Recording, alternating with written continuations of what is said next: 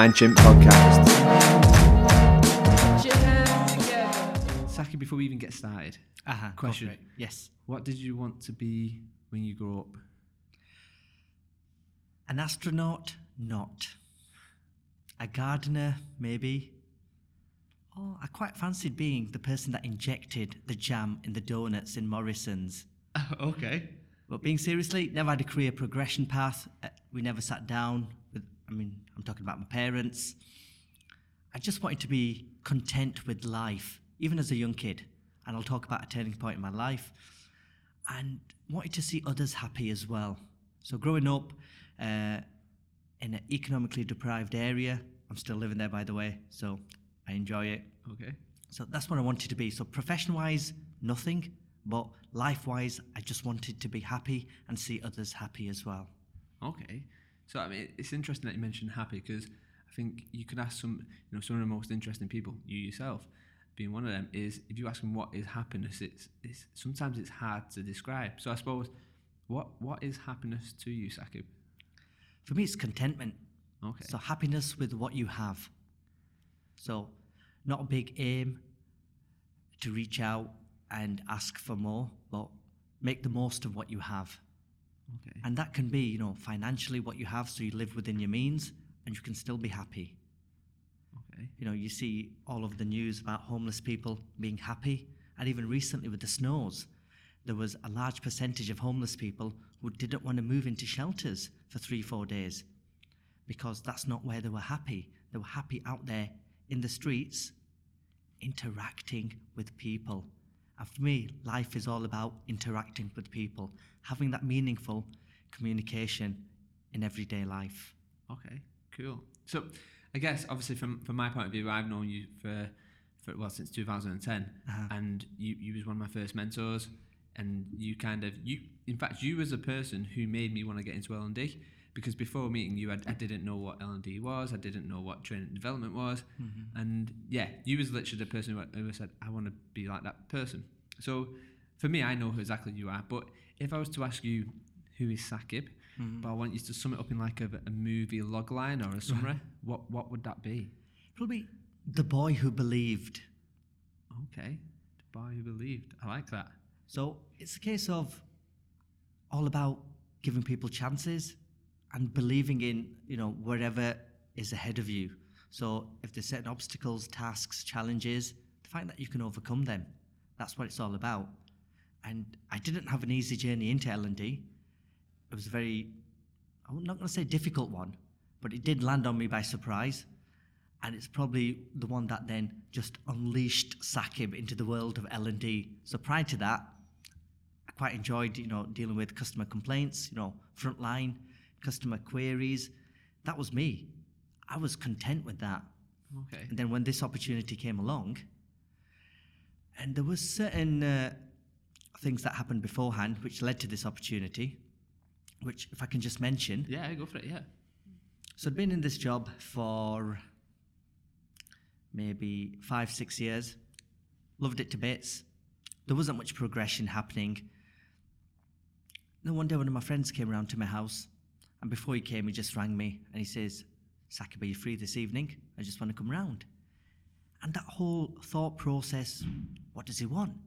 You know, I've not seen him in a couple of years. Why does he want to come to my house now?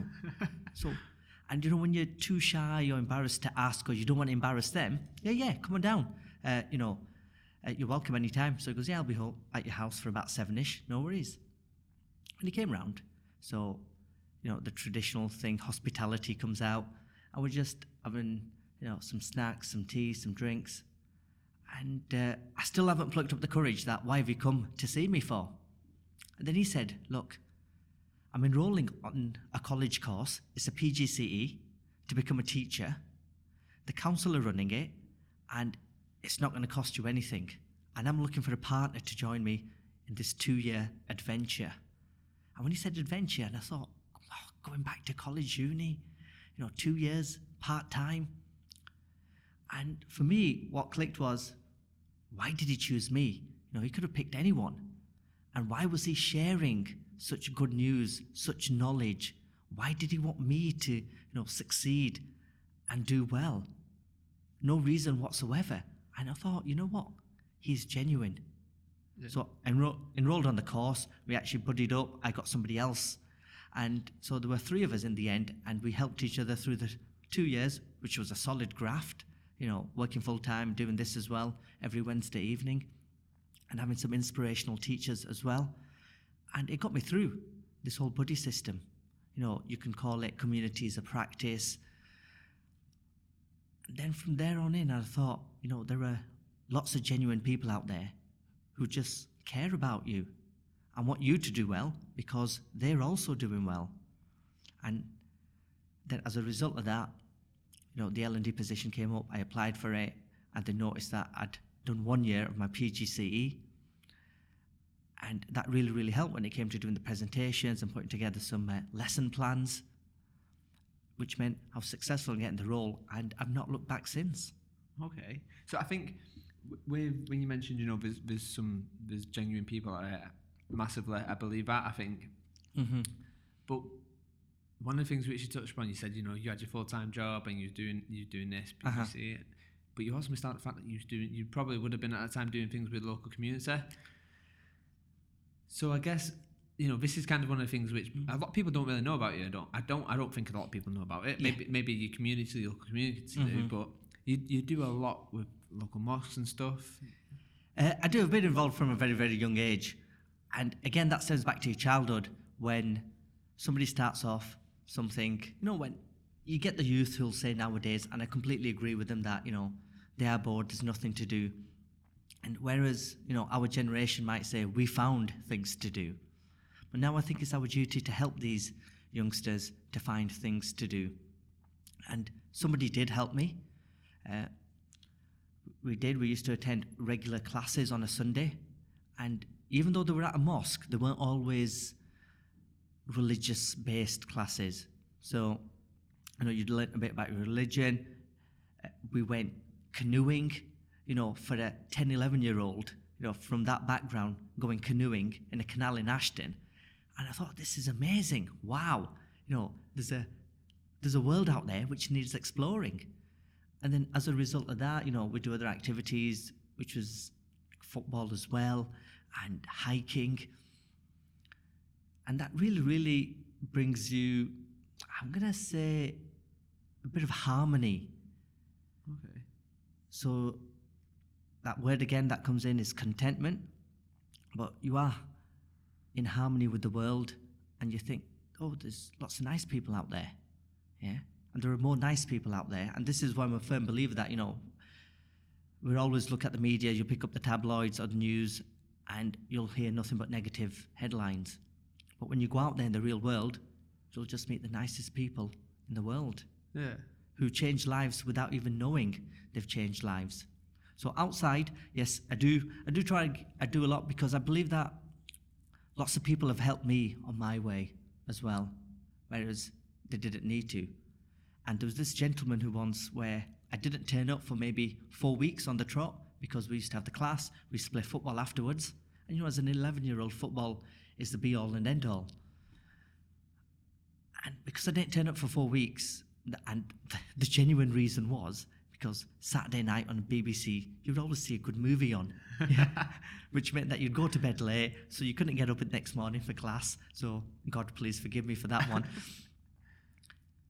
and this bloke, who himself was only early 20s, he turned up at my house. And uh, my mum opened the door and he said, Is Sakib in? I'm just a bit worried he's not turned up for the last four weeks. And again, it makes you think, you know, why? Yeah. And he was just genuinely concerned. And as a result of that, you know, you actually take that in without knowing you're taking that in. And you carry that with you in the hope that you can then go and change other people's lives. And so in the community, uh, I do teach at the mosque uh, on a weekly basis. And part of that is, believe it or not, uh, you get to speak to people who have uh, all sorts of issues. Uh, sorry to lower the tone, but domestic violence. People will come and want to chat with you, even though you're not clued up on the subject. You'll read up what the law says, etc., and you'll try and offer some neutral advice and some career guidance for people, and some parents who are concerned about the children going off the road You know, and so know, finding time for them. And I always thought, you know, then I speak to my family, you know, when you turn up late at home, etc., where were you? And they're all okay with it. They're easy with it. Yeah. And the ultimate test is when I say, look, I'm just going to quit all this community work. And that's when your family, your wife, and your kids say, no, no, you can't do that. Yeah. And therefore, you know that they're happy for you to do that, you know, if need be. And then I also do a lots of, uh, for the mosques, uh, teacher training. So we're looking at, you know, training 100 teachers at a time, making it eventful, exciting in that way. And it's something I really, really enjoy because I believe I've got a passion and a skill for it. Then why not pass it on? Why hoard the knowledge? Why not give and inspire others to do so? Yeah, definitely. I think one thing what I can hear coming from that, I guess, is one you you kind of um, one thing I've noticed about it to be honest, second is you always see the best in people, even Mhm. in what could be deemed a not great situation. You Uh-huh. always see the best, and I think you know you mentioned about creating experiences and stuff like that. And I guess if I wasn't so lucky to have you as a mentor, then I probably wouldn't have known that learning could have been an experience. It can be an experience. It can have this emotional impact on you, Mhm. and it has that butterfly effect of Yeah. what they learn and what they push out. So I guess, yeah, I think it's just you, you don't really boast about it, and not many people don't really know about it. But I just thought it was good to put it out on it. Yeah, that's just me. I mean, you got me in this podcast, and I've said it, and uh, I don't know how many, you know, hundreds of thousands and millions of listeners Let's are going to be out there. yeah, let's hope. Yeah, again, hope. So you know, unconditional positive regard. It's about hope that everyone has in it. That you know, this positive change or the ability to change, and you accept people for who they are. Yeah, You know, I mean, I used to be anti technology a long time ago, and maybe still are to some degrees.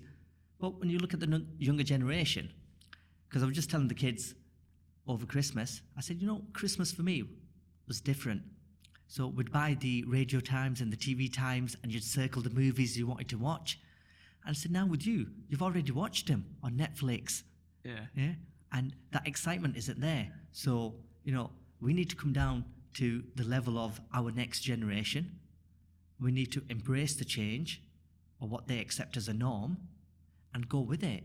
Because let's not try and bring them to our way of thinking.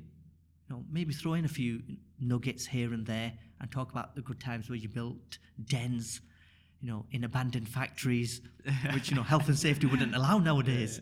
You know, and, you know, where you take the laces at your dad's shoes for conkers.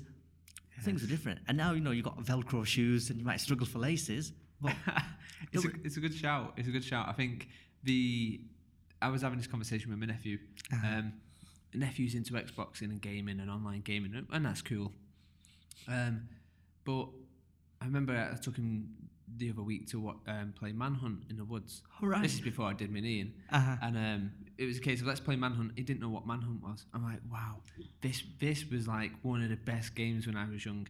Making dens, Manhunt, Conkers was good, and Kickball Eyed. I think Kickball Eyed was more of a round of where he was lived, whether that game existed or not. right. But it was literally you put a ball on the spot, you kick it, the person runs and gets this ball, and by that time you've you've kind of hid, and they've got to come and catch you. Pretty much hide and seek, but with a ball. Um, but yeah, I can still remember playing these where I grew up. Hmm. I'm like, how many kids are going to have this in ten years' time? Are they going to look back and go, oh, I remember when I went onto level three on Call of Duty. I don't know if that's going to happen. I don't know if it will. I don't know if it, if it won't. But it, it's interesting and scary at the same time. So let me ask you, Danny. What you've described were all meaningful experiences, things that shaped your life, things that you can reminisce over. Now, will the next generation have the same? Like you said, will they be there gathered with their mates? Remember, on level three, you could do this. There was a backdoor entry to escape from the submarine. I don't know. Will they? It's interesting. I think, like when we talk, when I talk to my friends and we talk about like cartoons and stuff from back in the day, you know, Thundercats, Ghostbusters, Turtles, and you can talk about them because everyone was doing that same thing. Everyone was watching Thundercats or whatever, but it wasn't like you know we that was a small part of a conversation. You know, you when you rem- reminisce, you talk about like say playing out, playing out with your friends, and I just think our kids going to have that playing out with friends anymore? Probably not. It's going to predominantly the conversation is going to be led by gaming. But then, to a certain degree, can we impose our experiences, our ideas on them? Um, I don't think we can impose. I think we can direct, Mm-hmm. and then we we direct them and say, you know, the road less travelled. It's up, it's, it's up to you which way you want to go. But Uh-huh. over here, there's a load of enjoyment, and this is what I used to do as a child. You might not like it, you might do, Mm. but I think one of the biggest learning things I ever had was I went doing um, national citizenship service um, with Bolton Lads and Girls Club, and literally it was me just mentored. Well, me and another girl, and we just mentored um, a group of 15, 16 year olds, young adults, and we it was a nightmare. Taking the la- the mobile phone from him was a nightmare. We could have it back for one hour, Mm-hmm. but by taking it away from him, we had to fully engage with what was going on. And throughout the week, it was challenging your fears and you know working in community, and we loved it. Right. And then you could see him getting into it and working as a community, a little community, a little team. But give him the phone back for an hour and then ask him to take the phone back off him. It Uh-huh. off again. I'm like, wow, for the last four hours, you've just enjoyed working with, with your friends or with these people. Give him the phone for an hour, take it back off him, and spit. It's that whole storming, norming, performing. Yes. But it was just giving him the out the phone back for an hour, and it turned into devil kids. And I'm just like, that was this was what probably about four years ago, Mm-hmm. and so these were young adults. So what four years, 16, 17, they're probably about 19 now, 20 or something. But when I look at say my nephews and stuff like that, I just think, to tell them to take the phone off them or tell them you can't have your Xbox. Literally, they'll be burning the house down. Um, but it's yeah, it's scary. I- think it's interesting and scary. It's probably to say. Yeah, no, no, definitely. Uh, it is tough. I actually, I love social experiments in the way that. So if I said to you, Danny, what do you think of the movie Back to the Future? Yep. What would you say? I think it was awesome. I can remember the, the trainers, the Velcro, the was trying, the, the Uh-huh. hoverboards. I can remember Doc, yeah, Mhm. loved it. And I loved it, and I loved waiting for number two to come out, Back to the Future two. And, you know, I can, I can talk about that whole, um, what I was doing. I can also remember exactly as a child where I was, where I lived, and kind of loosely, but what was going on. So what I remember from that movie is that it required 1.21 gigawatts yeah, of energy to get to 88 mile an hour. So when you speak to other people about the movie Back to the Future, they'll say, well, it's a bit outdated and the technology we have now. So it was good in its time. So what I did was I went and I bought the box set and uh, only paid a fiver for it, by the way. Bargain. Yep. So I'm not going to say I made, but this was movie night, popcorn out, and I said to the kids, right, here's the Back to the Future trilogy. Let's watch part one. I watched it as a kid, watched it at the pictures. That cinema doesn't exist anymore. And so straight away, my son, oh, look at this, this is really old, I don't want to watch this. And let's just go with it, give it a chance. And at the end of it, he said, Can we watch part two? I said, We're well into the night now. He goes, No, no, no, no, it's really good. I want to watch part two. yeah. And for them, because I hadn't talked about Back to the Future before, mentioned how good it was, in that so when they went in there, there were no expectations. And they really, really enjoyed the movie. And this is why I think, you know, simple things that bring families together, bring people together, board games, you know, caravan holidays, camping, and when you, in them conditions, in that climate, when you play the board games, you can get Monopoly online now, but it's not the same thing as, you know, four of you round a board, throwing the dice, you know, and moving the counters, Yeah. and obviously stealing money from the bank when no one's looking. It just adds so much more. Well, it's, it's it's really interesting. We talk about communities, and tri- I was I've been reading um, a couple of books recently. One of them was about tribes, and it's saying how you need a tribe to thrive. You always have done, you know. It's, it's Uh-huh. kind of and you, your local tribe is your family. I mean, I found something out really interesting the other day. You know, if you if you can water and feed a baby, a brand new baby, Uh-huh. but if they don't have skin to skin contact, they'll die. Mm-hmm. And I'm just like, wow, that's that's bizarre. We need that connection. So yeah, it's failure to connect. That's what it's called. Failure failure of contact. Mm. And um, and it was talking about how you know, you need that. There's that thing of you need to feel connected, and I think online, yeah, you get the online. You're talking to a voice. Maybe it's your friends, maybe it's not, but you won't be that whole thing of gathering, like say, gathering around Monopoly. Mm-hmm. You know, picking which piece you want and whatever else, and kind of just all in all, just having like right now, my family we do this thing where we all get together every once every two, three week, and it's something what my mum's put in place because we've all grown up and we've all left. Is it a placeholder in your diary? Yeah, that's exactly what it is. A placeholder. And we'll eat junk food, we'll probably eat rubbish food, Mm-hmm. and we'll play games like Pictionary, and we'll play old school games. At no point has anyone brought out a, oh, let's all play on Xbox. And I'm like, Oh. there's something to that because Pictionary, you can play Pictionary online. Y- You can do that. You can definitely do that. And you can play all those other games, but it just lacks that connection. It lacks that feel, I think. So you, you as one of the people, I think, um, Roald Dahl. Mm-hmm. So you used to be to kids, Roald Dahl, Yes. stuff like that, yeah. Um, so you give me one bit of advice years and years ago, and I, it's something what I've kind of continued to do now. Go back to being a child. Go back to Mhm. being a child and kind of start thinking a little bit creatively. Feel and just think outside the box. And the only way you can do that is by, I think, by thinking like a child. You know, there's no limits. There's, you can do whatever you want to do.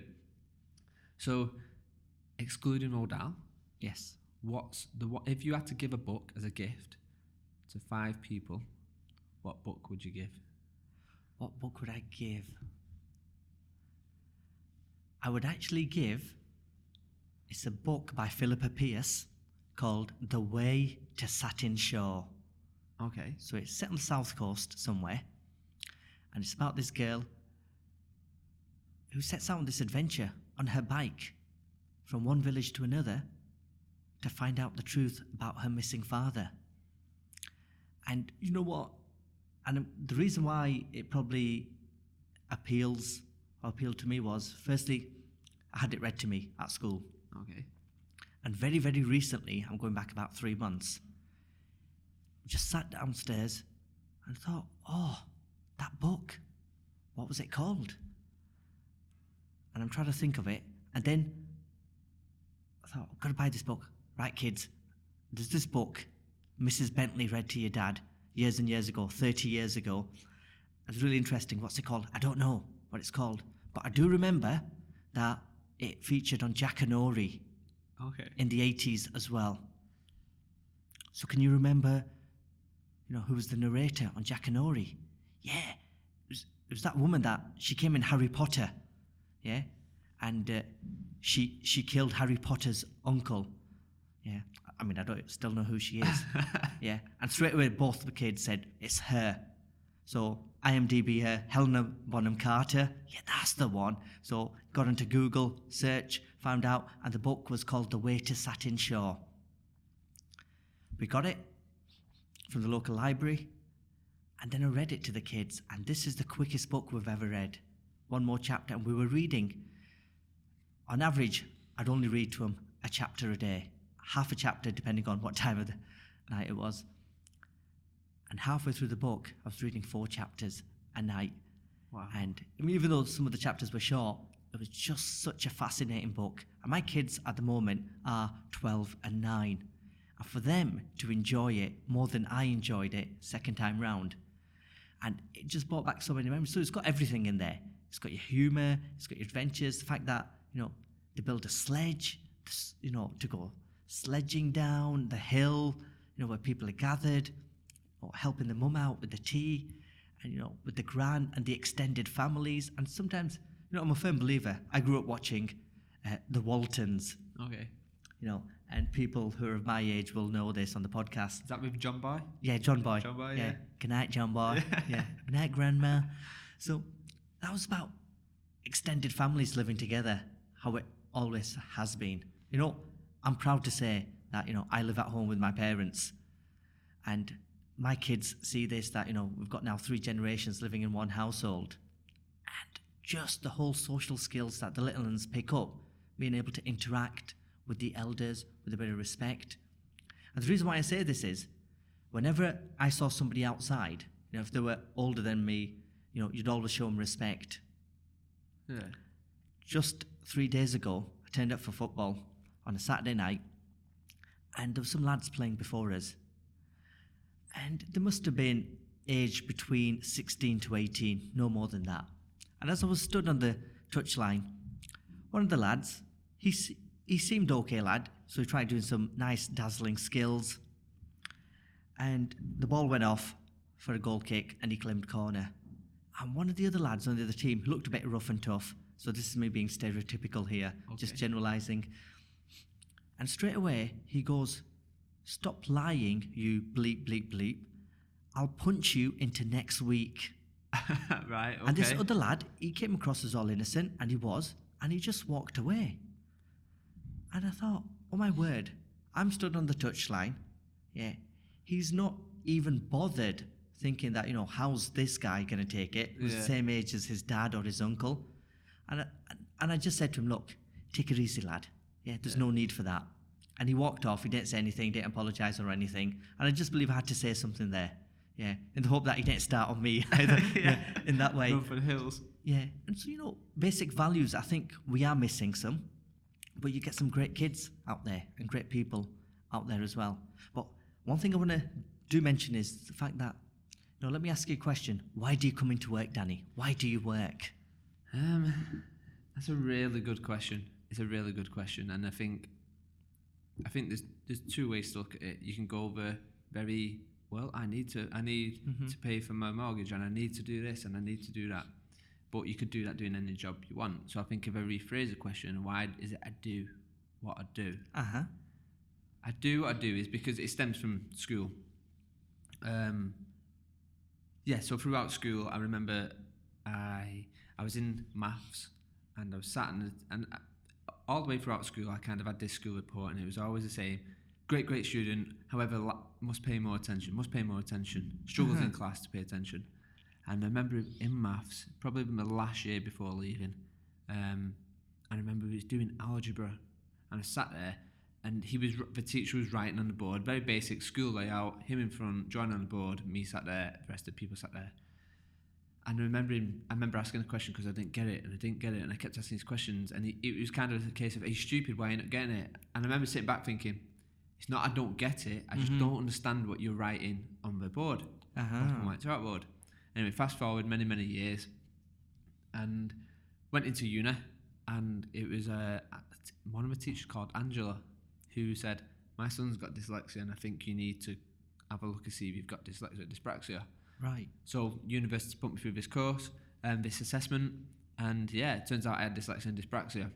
And I just think when I was in school, it was a case of you know, it probably wasn't a big issue then. It you know, Mhm. it didn't exist probably, and the teachers weren't upskilled or you know weren't aware to it. But yeah, I just I guess the reason why I go to school is because I think subjects now we're in a situation where the the, the user, the, the teacher, the kids Uh-huh. struggle to pay attention in life anyway. I think I was reading the average um, attention cycle is really just like six seconds or something daft like that. So I think okay, so we've got to attack that six seconds in a better way than talk and chalk on a board. So I, I do what I do because I believe we can make people better.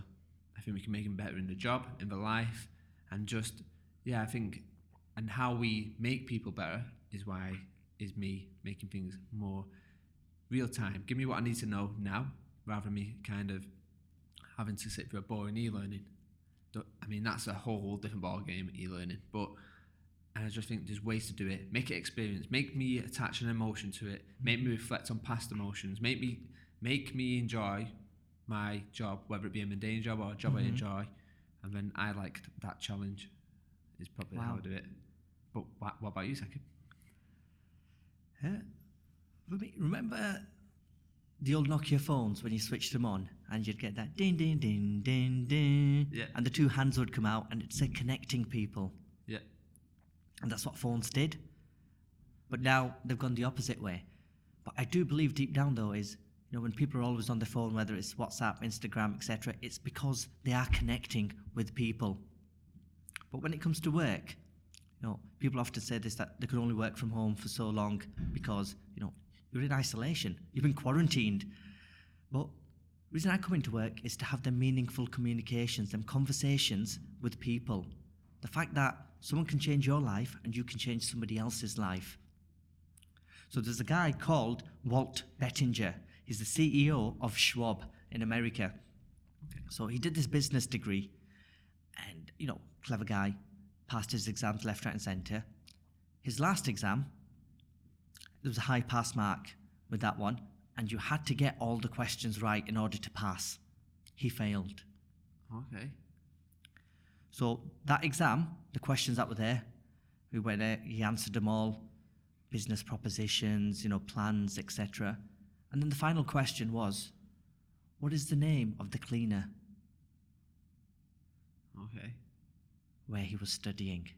So he'd been there for, for a few years. What what is the name of the cleaner? She was called Dottie. Well, he didn't have a clue, never interacted with her, never spoke with her, never said hi, never said bye. How else was he to know? And he goes, that was the biggest lesson he learnt from that. Wow. So my previous job where I worked 16 years at O2, you know, we had Carol, we had Sue, Yeah. and we would have meaningful conversations. We would talk about, you know, I would talk about their kids, you know, what they were up to, etc. Someone started a new job. Can you have a look at their CV? And it always, always felt good. And I do believe that, you know, every single day you've got to have a meaningful conversation with somebody at work. Yeah? Not necessarily the same person, the cleaner, Yeah. yeah?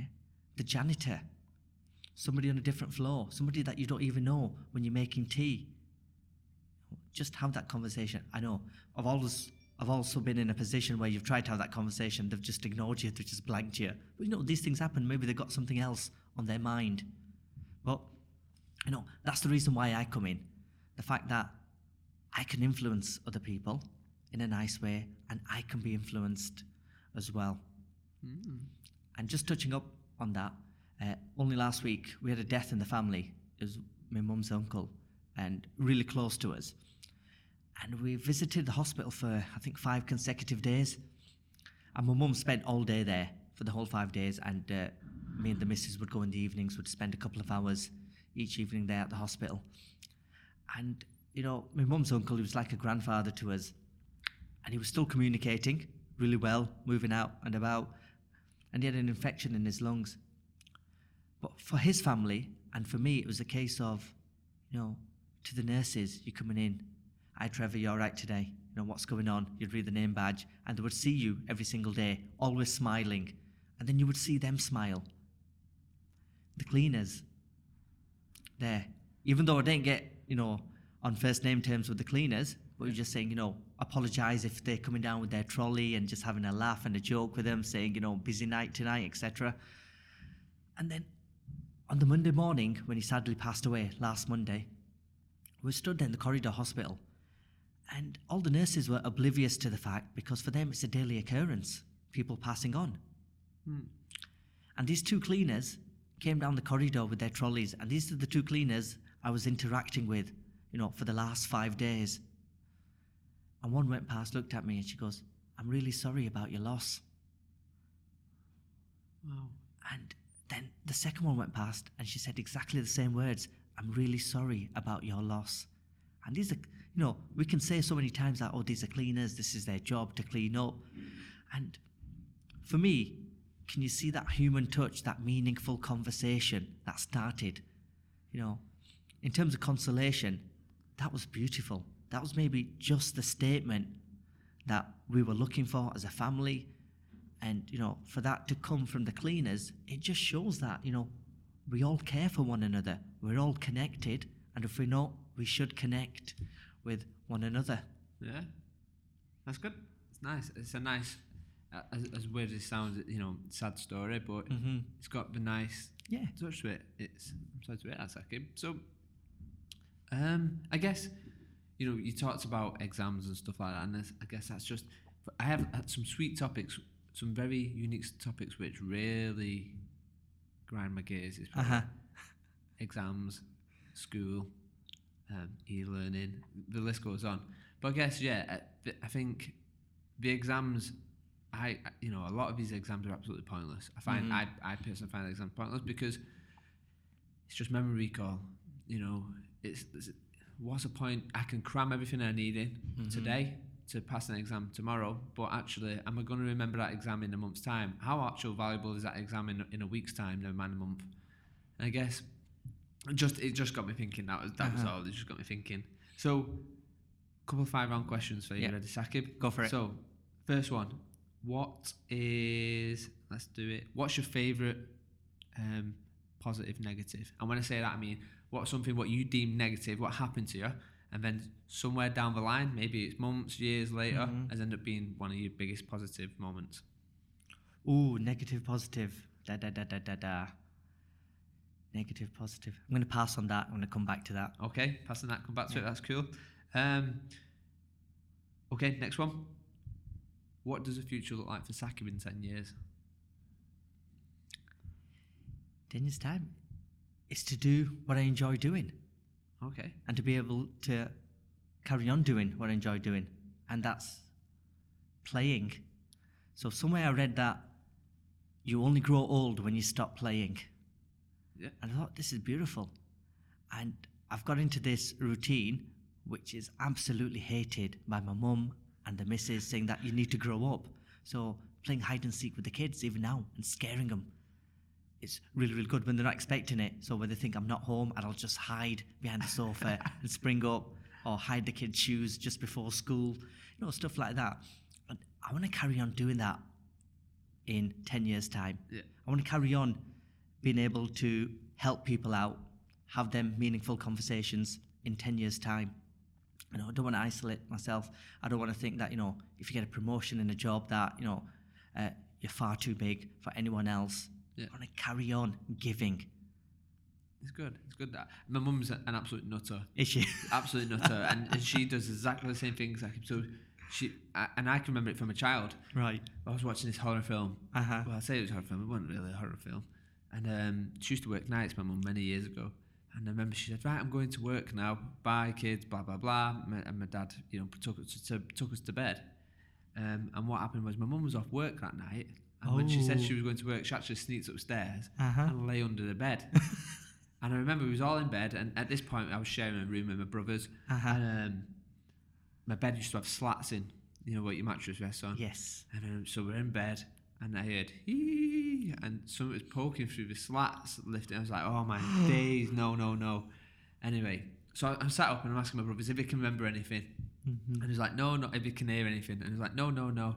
And my mum continued, he putting his slats up, and I remember I jumped down off the bed, Mhm. and she grabbed hold of my ankle. Oh. Oh my days! I literally felt I can remember my body just going ice cold, thinking, "What is going on?" But that was years ago. That must have been, I must have been eight, eight or 9 or Uh-huh. something. And what? I'm 34 now, and I can still remember that like it was Uh-huh. yesterday. Oh wow. So these things that you're doing, Saki, yeah, you definitely need to continue doing them. 100. percent Okay, next fire question. yes. Um, so, what's one bit of advice you hear being given to others which you think is wrong? That's a tough question, I know. Ooh, one piece of advice.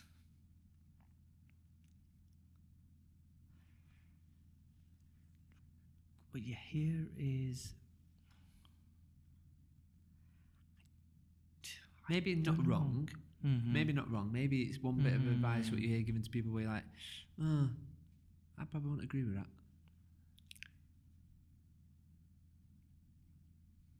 See, I could never have been a stage actor, Danny. Yeah, thinking on the spot. Yeah, maybe if I did a soliloquy, then that would have been different. So one piece of advice. Okay, let's let's flip it on its head. Let's do Uh-huh. it this way. What's the one bit of advice you would give to someone? If you, if, what's the one bit of advice you would give to someone for someone who is entering the world of learning and development? I would ask them to write down the reason why they've entered. So, what is their objective?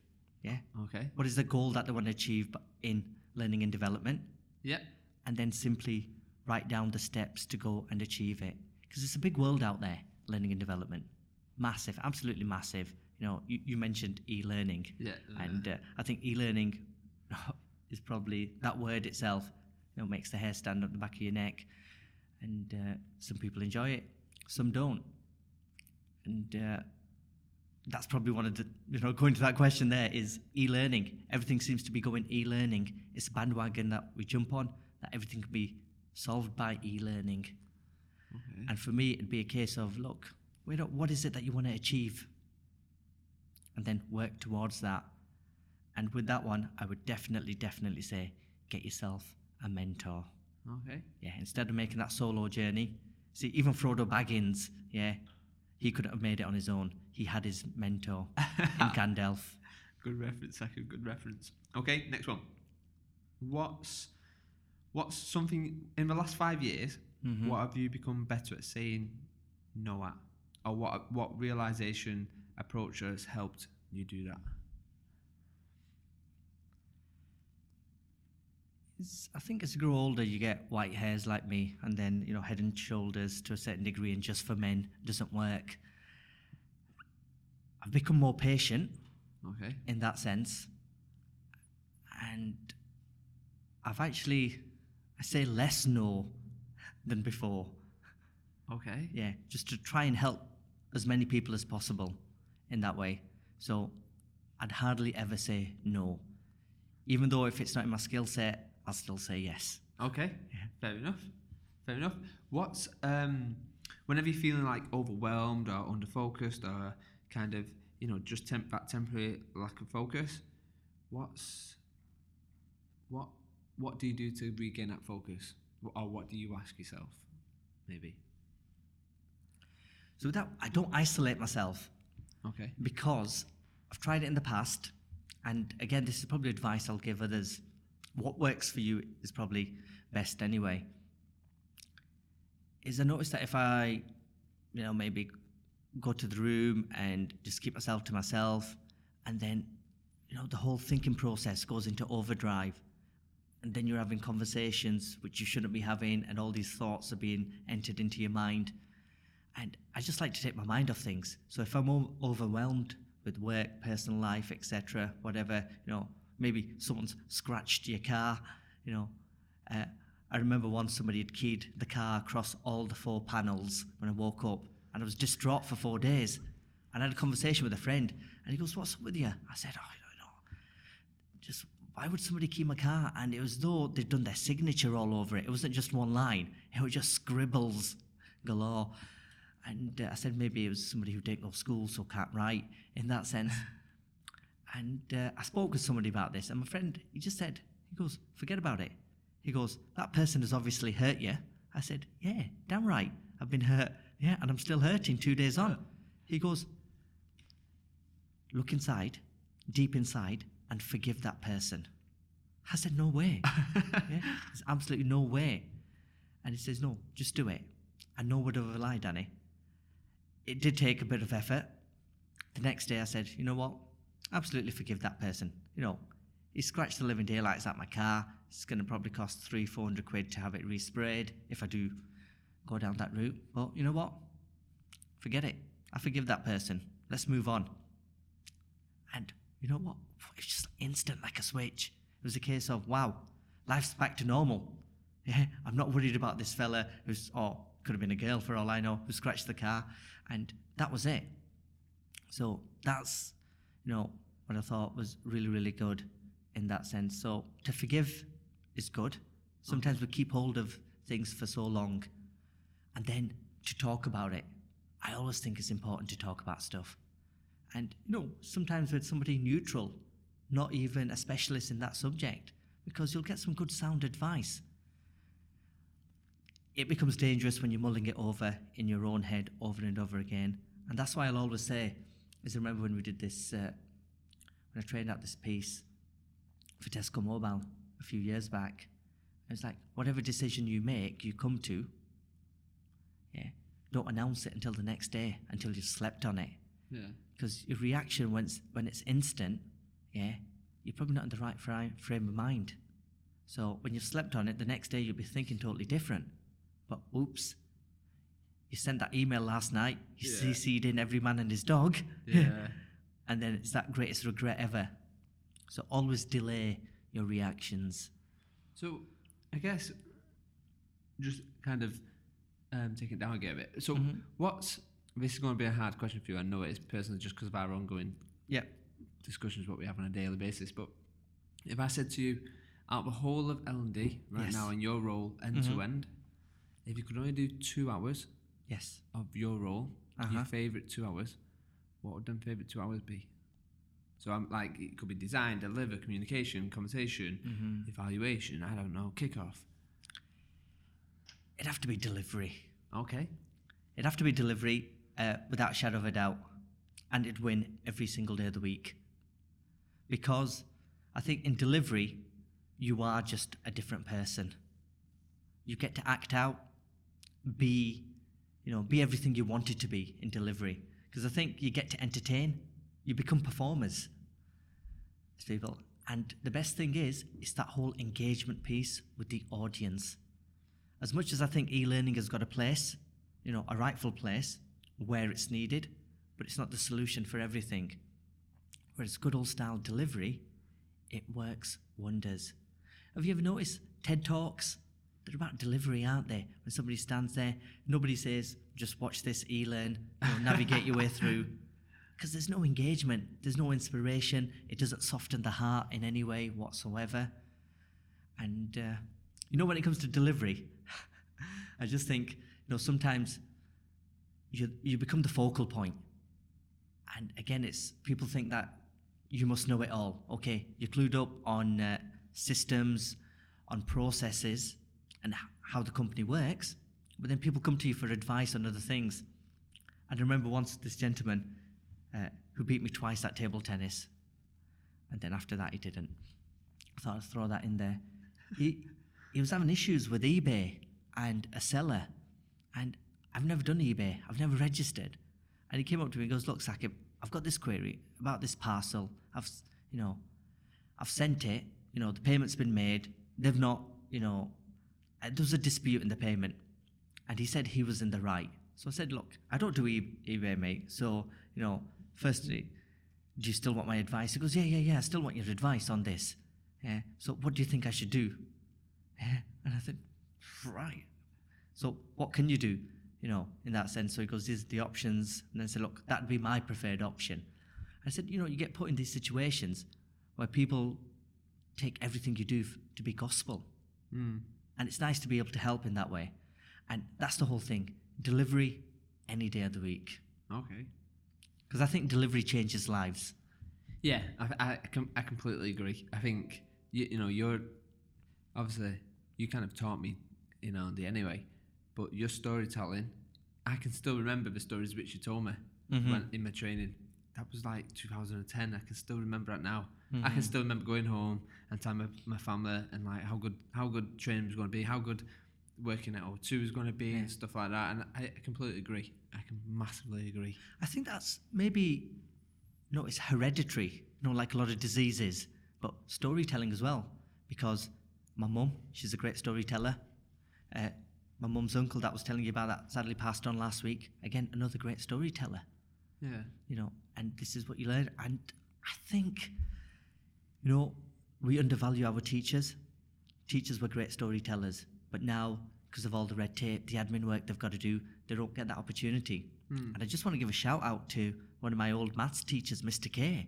You know, I was in set two with the boys, and we used to mess around like nobody's business. We were clever guys. We'd finish off our work, whether it was trigonometry or Pythagoras, we'd box it off. But when it came to our GCSE, because we were in set two, we were going to be entered in the lower paper. So the highest grade we could have got was a C. Okay. But Mr. K, he saw this potential in us four lads, you know, who were very boisterous, rowdy. And, and he just sat us down and he goes, Right, lads, for the next, you know, four weeks, how about you spend, you know, half an hour of your lunch in here with me and I'm going to enter you into the higher paper. And I thought, you know, first of all, it's a case of, you know, sacrificing your lunch. And then it was, this person believes in us as 16 year olds. You know, he's sacrificing his lunch hour for us every single day for four weeks. Game on. We did that. So I actually ended up with a grade B, but my three other friends got a grade A. Wow. That was because, again, somebody there to believe in them. you know, to put their effort in. So for that teacher, it wasn't a case of right when it comes to my APR time, I'm going to put this in as evidence. Yeah. He was genuinely concerned about our welfare and wanted us to do well. No other reason whatsoever. And that's the reason why he probably went into teaching. And that's probably the reason why you're in L&D, I'm in L&D, and everyone else out there in L&D is because they're all positive, you know, influences on people. Yeah, I think going back to the storytelling aspect, I think, you know, if you go all the way back to say tribes, whatever you want to go, how far you want to go back. Yes. We didn't have no internet.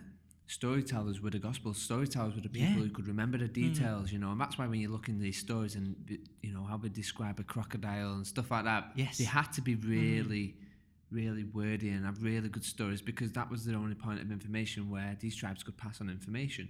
And I think my mum is a great storyteller. My brother's, my big brother is an absolute brilliant Uh-huh. storyteller. Um, but I think everyone's got storytelling in them. I think I think they have. I think some people comfortable can storytell. Yes. It's like that, you know when someone quotes a joke to you.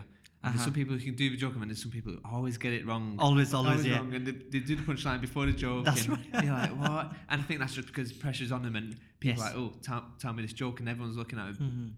But I think you know we're all natural storytellers, and uh, you know in, in our training cycle, me and you were always keen storytellers on a Friday before we'd you know Yeah. we'd tell them a random story. Maybe it's about the the the frogs falling down a well. Maybe it's about the birds or whatever. Mhm. And I just think yeah, the the power of storytelling is absolutely amazing. Yeah, maybe it was Tom, Tom selling tomatoes. Yes. Uh, and you know, storytelling has a place. There's a place in uh, Marrakesh in Morocco, and the central square. This is what they always show on TV. It's called Jama Al Fana Square. I mean, it's not a square. It's uh, actually round. Okay. This area, and so they've got stalls there all around. So during the day, I mean, it's called Jama Al Fana, which is Arabic for the Assembly of the Dead, because that's where the public executions used to happen. Oh, wow. you know, hundreds of years ago. But so during the day, uh, they have a bit of entertainment. So you've got you've got your monkeys there who do the tricks. You've got your snake charmers, and then come sunset, all the stalls come out, the food stalls. So people go in there, families come out there. Maybe it's for fresh orange juice, a bit of hummus, you know, a tagine. But then they last for about two hours. But as soon as night sets in, about eight o'clock, the stalls disappear. Out come your storytellers. And having witnessed this, it was great. I mean, there was storytelling in Arabic, and you're talking about, you know, enchanted stories that were going on. And you had the storyteller in the middle, and you had a crowd all the way around, so maybe 50, 60 people.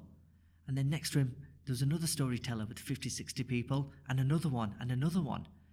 And I just found that amazing that, you know, mum, dad, you know, son, daughter have gone out there on a school night to have a bite to eat and then just stay for another 20 minutes, half an hour to listen to a story. You know, a story that's not even real. Yeah. A story that probably doesn't have, you know, a moral to it. But the fact that, you know, they're just taken in and just enticed by these stories was amazing. Did the stories have any uh, business outcomes or anything like that? Yeah. Wow. That sounds really good. That sounds really good. So, we're in people development, whether Mhm. L and D, people development, just Mhm. people, whatever. We're, we're all about the Yep. people. What's and obviously, I think one of the things which a lot of people do in L and D is they focus so much on giving back to other people Yes. that they, sometimes they forget about their own development. And I, you know, I think Mm-hmm. depends on which way you look at it. You could say, well, you're learning as well. You learn how to deal with people better or whatever. But from a development point of view, what's your top three resources, what you're using right now to develop you? Lynda.com. Okay. I've actually grown into lynda.com because, especially when it comes to learning new systems, lynda.com is really, really good. The fact, the way it's broken down, it's structured, you can just skip chapters and go to certain points in there. I really, really enjoy lynda.com. The other one is Google. And Google is amazing what you can do. And I'm going to include YouTube as part of Google. Okay. And I've heard you use this example many a time, you know, when it comes to changing your brake light bulb on your car, go to YouTube. You know, you can go to your dealer and they can charge you 25, 30 pound. But go to YouTube and you've done it and you've learnt something without even knowing you've learnt something. Yeah. All you're doing is taking instructions. Now, I'll always give this example is when you buy a brand new TV, yeah, nobody opens up the manual to have a look. You want to play about it with it. You want to learn as you're doing stuff. And that's for me, I think that's a great thing. You know. And I even sometimes risk it with your flat pack furniture. You thought, right, let's have a go. if this goes wrong, yeah, I'll follow the manual Yeah. in that case. So that's number two. Okay. And uh, so, by the way, these aren't in any ranking order. Yeah, this, cool. this is what I use. And thirdly, for my own development, is peer to peer. I believe there's so much out there. Just because somebody is just a designer or just a delivery person or someone who runs the admin side of things, you know what? They have so much knowledge, which unfortunately they can't share, you know, or they're not given a platform to share it on. But you can go and tap into people. And that's why, you know, I know it's become uh, a common word, you know, the phrase itself, like communities of practice. That is so important. It's like the WhatsApp group I've joined, you know, it's people contributing left, right, and centre, and you always get gems on there, nuggets, people willing to help each other, you know, on WhatsApp. Whereas they can be spending that time with their family, which they do, but they are. Someone posts a query, it's being answered. And this is, you know, like I said, I was anti technology, but this is a great tool for learning. You know, whatever you can do there, use it, learn from it, and keep on learning from it. Cool. So I guess this is kind of why this podcast come about. So mm-hmm. when I created that WhatsApp group, Yes. I found you know there's lots and lots of people in there, and they've all got their own stories. And this is kind of the reason why this comes about because I think we can be great in WhatsApp group and we can share our mm-hmm. knowledge and we can do this, but Yeah. actually, who's the people in there? Who who who is the real Sakib? Who's the real Danny? Who's mm-hmm. the real insert name? But I guess okay then. So next question: You can have a billboard, right, Sakib? Right. You can have this billboard, Mm-hmm. And millions of people are going to see this billboard. Millions upon millions of people. And you can what would you what message um, yeah what what message you know metaphorically speaking or what words would you have on there what you'd want millions and billions of people to see? So let's just say it's on a motorway and people are driving past it. There's a quote that I used to always display in training. So I had the th- thing, especially in induction training, where every single day there'd be a new quote, and then two, three days in, people say, "All right, you change the quotes every single day," and you know that's you can call it indirect learning or you know subconsciously learning, you know. And one of my favourites would be that life becomes harder when we live for others but it also becomes richer and happier. And as maybe as a not just a, as a small community, as a country, as a world, you know, this whole thing of individualism, you know, it is on the rise, and maybe it's time that we brought it back in. You know, or just a simple thing about smiling, helping others in that way. yeah Yeah. Uh, you recommended a movie to me uh, a few years back, which is called Pay It Forward. oh yeah, Yeah. yeah. And it was an old movie uh, with an actor, which I'm guessing I can't mention. Yeah, it's probably not worth Yeah. mentioning his name anyway. yeah. But you thought, what a great story. I mean, I don't remember that movie coming out. I don't remember it getting, you know, the plaudits it deserved at that time. But what a great message it had. Pay it forward. And can you imagine if we implemented that in our lives? That you help one person with the intention of expecting nothing in return. And then that person would do it to somebody else, to somebody else. And, you know, where would we be just in the space of a week? Yeah. I'd love to do that here at this canteen. I'd Uh-huh. love to see someone getting a brew and go, here's the thing, I'm going to get you this brew. Yes. And all I want you to do is Uh-huh. pass this on and get somebody else a brew today. And that's the only rule to this whole thing. Yes. I just think, wow, it'd be good. And to get someone that like goes, no, I'm not doing it, but I'm getting a free brew. Yeah. but see, we can have this conversation, and uh, with somebody else, it'll be, yeah. But what if that person doesn't get a brew for somebody else? Then, you know, But you know what? Forget them. You might not even get to that person. But before you reach that person, you've already reached out to 100, 150 people. And that person then has no impact on that message being carried on. That domino effect. Yeah, that domino. You're right, and does that does that feel good factor for you as well? Is that you know? Yeah. I don't think anyone does this to feel good. It's not a selfish act for you to feel good, but you do. You do feel good when you when you you naturally feel a better person when you give back. You go, you know what? I've just wasted. I've just I've just wasted three weeks holiday. Yeah. But actually, what I've done is I've gone and worked with loads of young adults or the mosque or whatever, and I've done my bit there, and you know I've made that impact. Do you know last week when it snowed? Uh, the weather was really, really bad. And, but obviously thought, actually, tell you what, fancy a takeout. So went to our favourite, Chunky Chicken. Yes. Uh, tons of snow on the road. Me and my son went. And right opposite Chunky Chicken, sat on the pavement on his own bag was a homeless man. And the state of him. And as I drove past, he held a cup out asking for money. So I drove past him, parked up, and I'd given my order by phone anyway. Walked across to the gentleman and uh, with my son with me, and I said, Tell you what, I said, the shelters are open because of the weather. Let me drive you, yeah, to the shelter where at least you'll be warm and you can have a nice cup of tea. There'll be sleeping arrangements for you as well. He said, No. He goes, Him and his mates are happy just out here. Yeah. And I said, Right, I don't want to, you know, be insistent that, look, look, let me take you, let me take you. I end up, you know, being a kidnap in that way. Yeah. Yeah. And will people be bothered that a homeless man has gone missing? So I said to him, When's the last time you ate? He goes, I haven't. I said, I'm going across there. What is it that you fancy? Yeah. And he goes, Can I have a cheeseburger and chips, please? Yeah. I said, What drink would you like with that, sir? and he goes, Get me whatever drink you want. So I went across, and my son goes, Dad, are you really going to get him a cheeseburger? Yeah? I said, Yeah, why not? Yeah. But where's he going to eat it? I said, He's going to eat it there, where he's happy. So I went in, my order, I said, Look, can I have a quick cheeseburger? But I tell you what, why don't you drop it off? Yeah. And the guy looked at me in a strange way. I said, I'm going to pay for it, but why don't you drop it off? and he goes, Nah, you're all right. then I asked, I said, Has that bloke come inside? Because what I wanted to do was for him to have his meal inside. This is what I was trying to get at.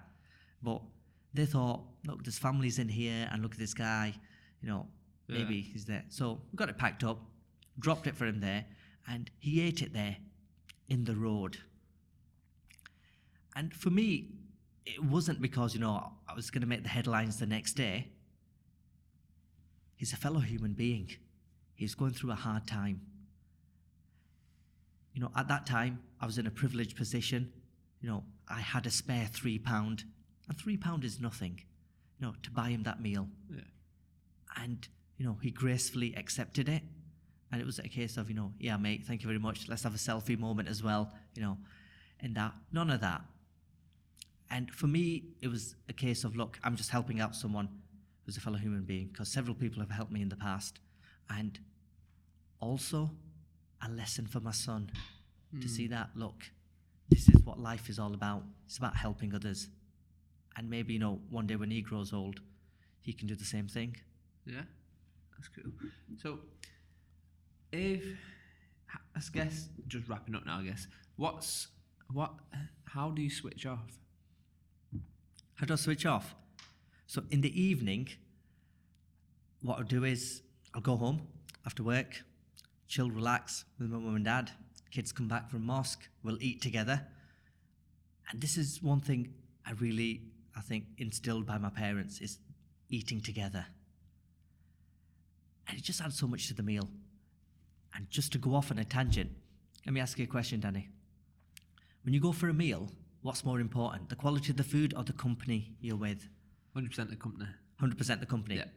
And I'm telling you now, you can call it confirmation bias or whatever you want to do. That food can be average.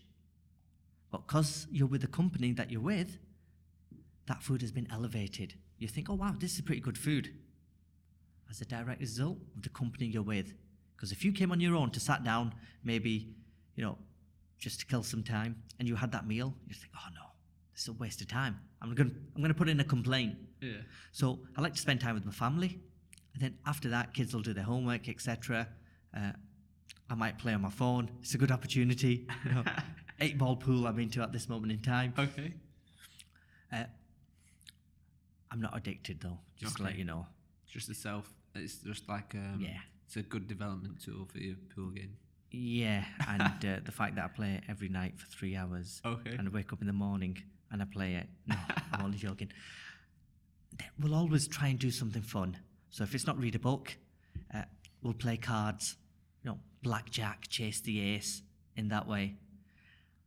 And recently, I've subscribed to the Beano comic, Oh wow. and I remember doing it as a child, and do it now. So just have a have a good read Yeah. you know and sometimes occasionally watch something on tv like uh, some documentary that's on at the time something that you can enjoy even like location location location you know find out what 8 million pound will buy you yeah.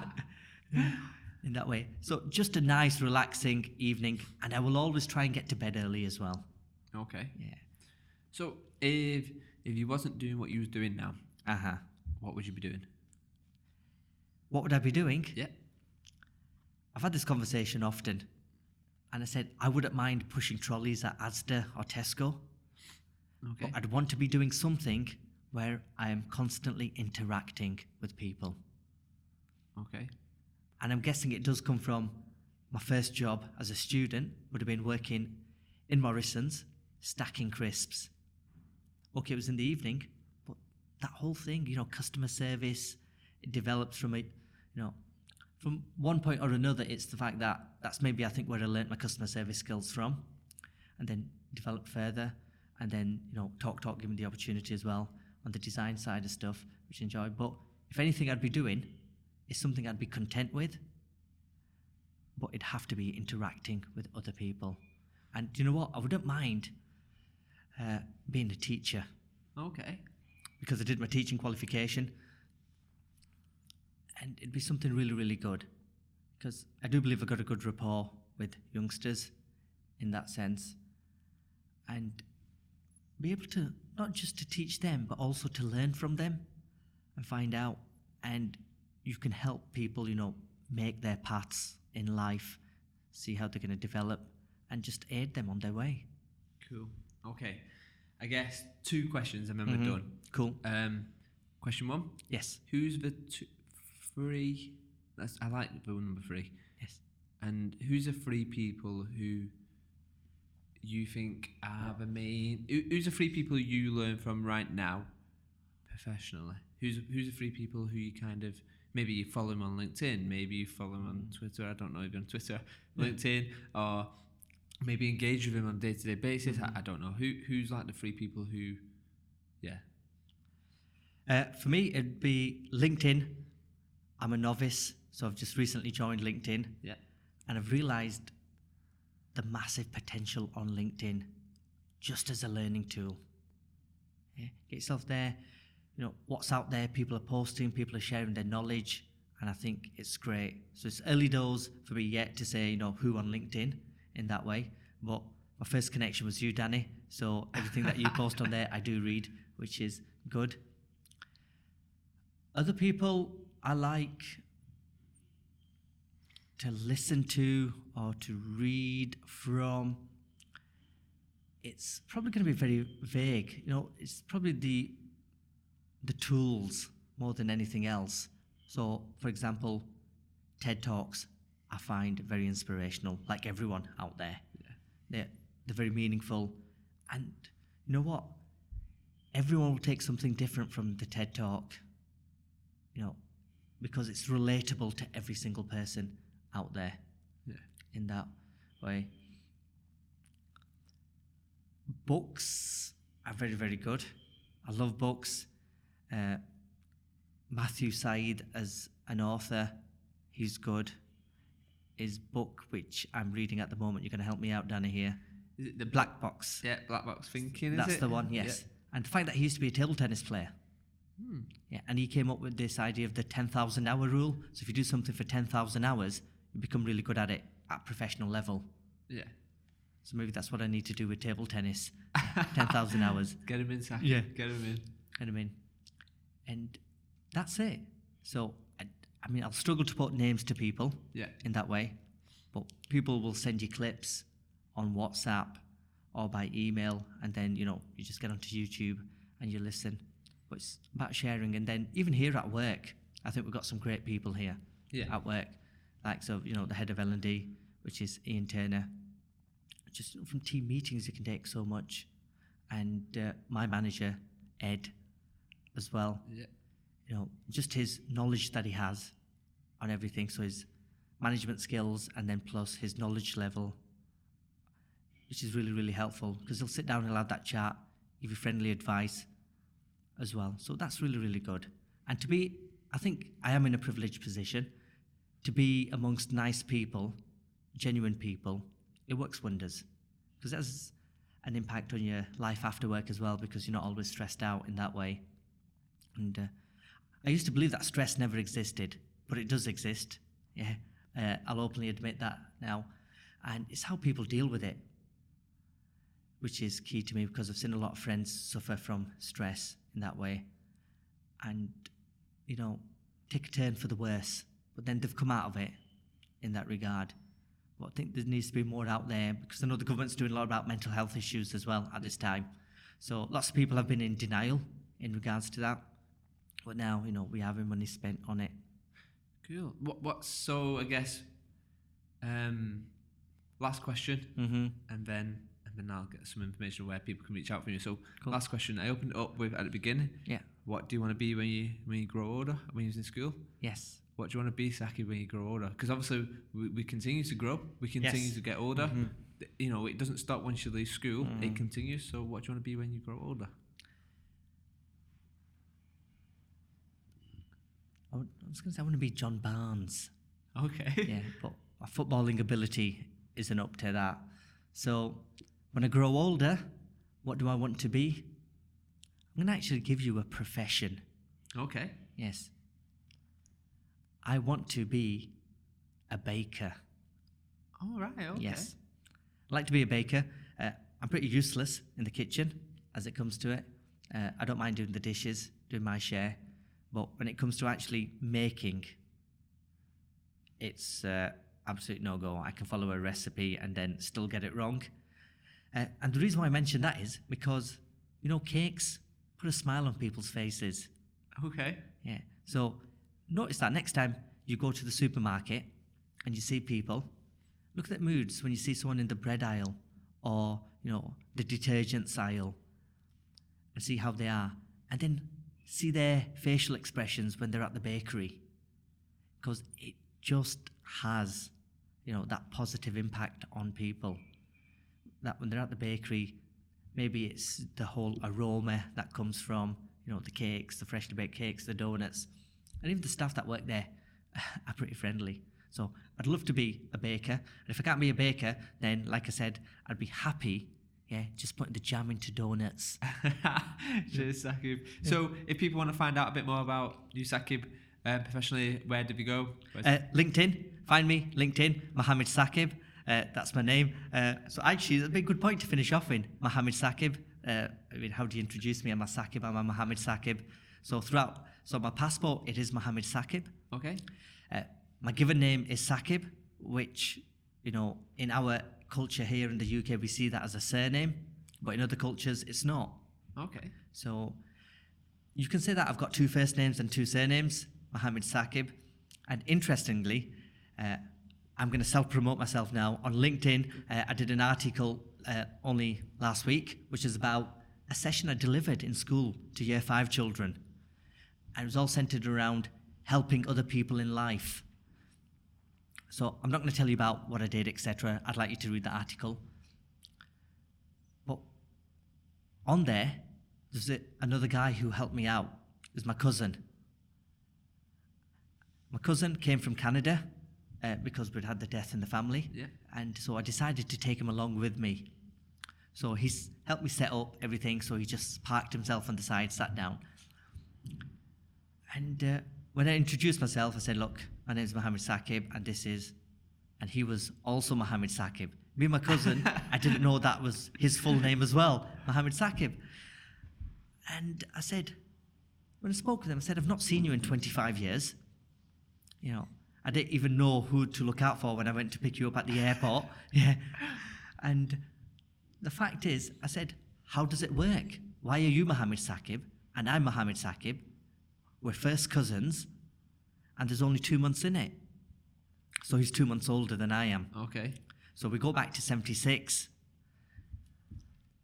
When we were born, we didn't have a phone.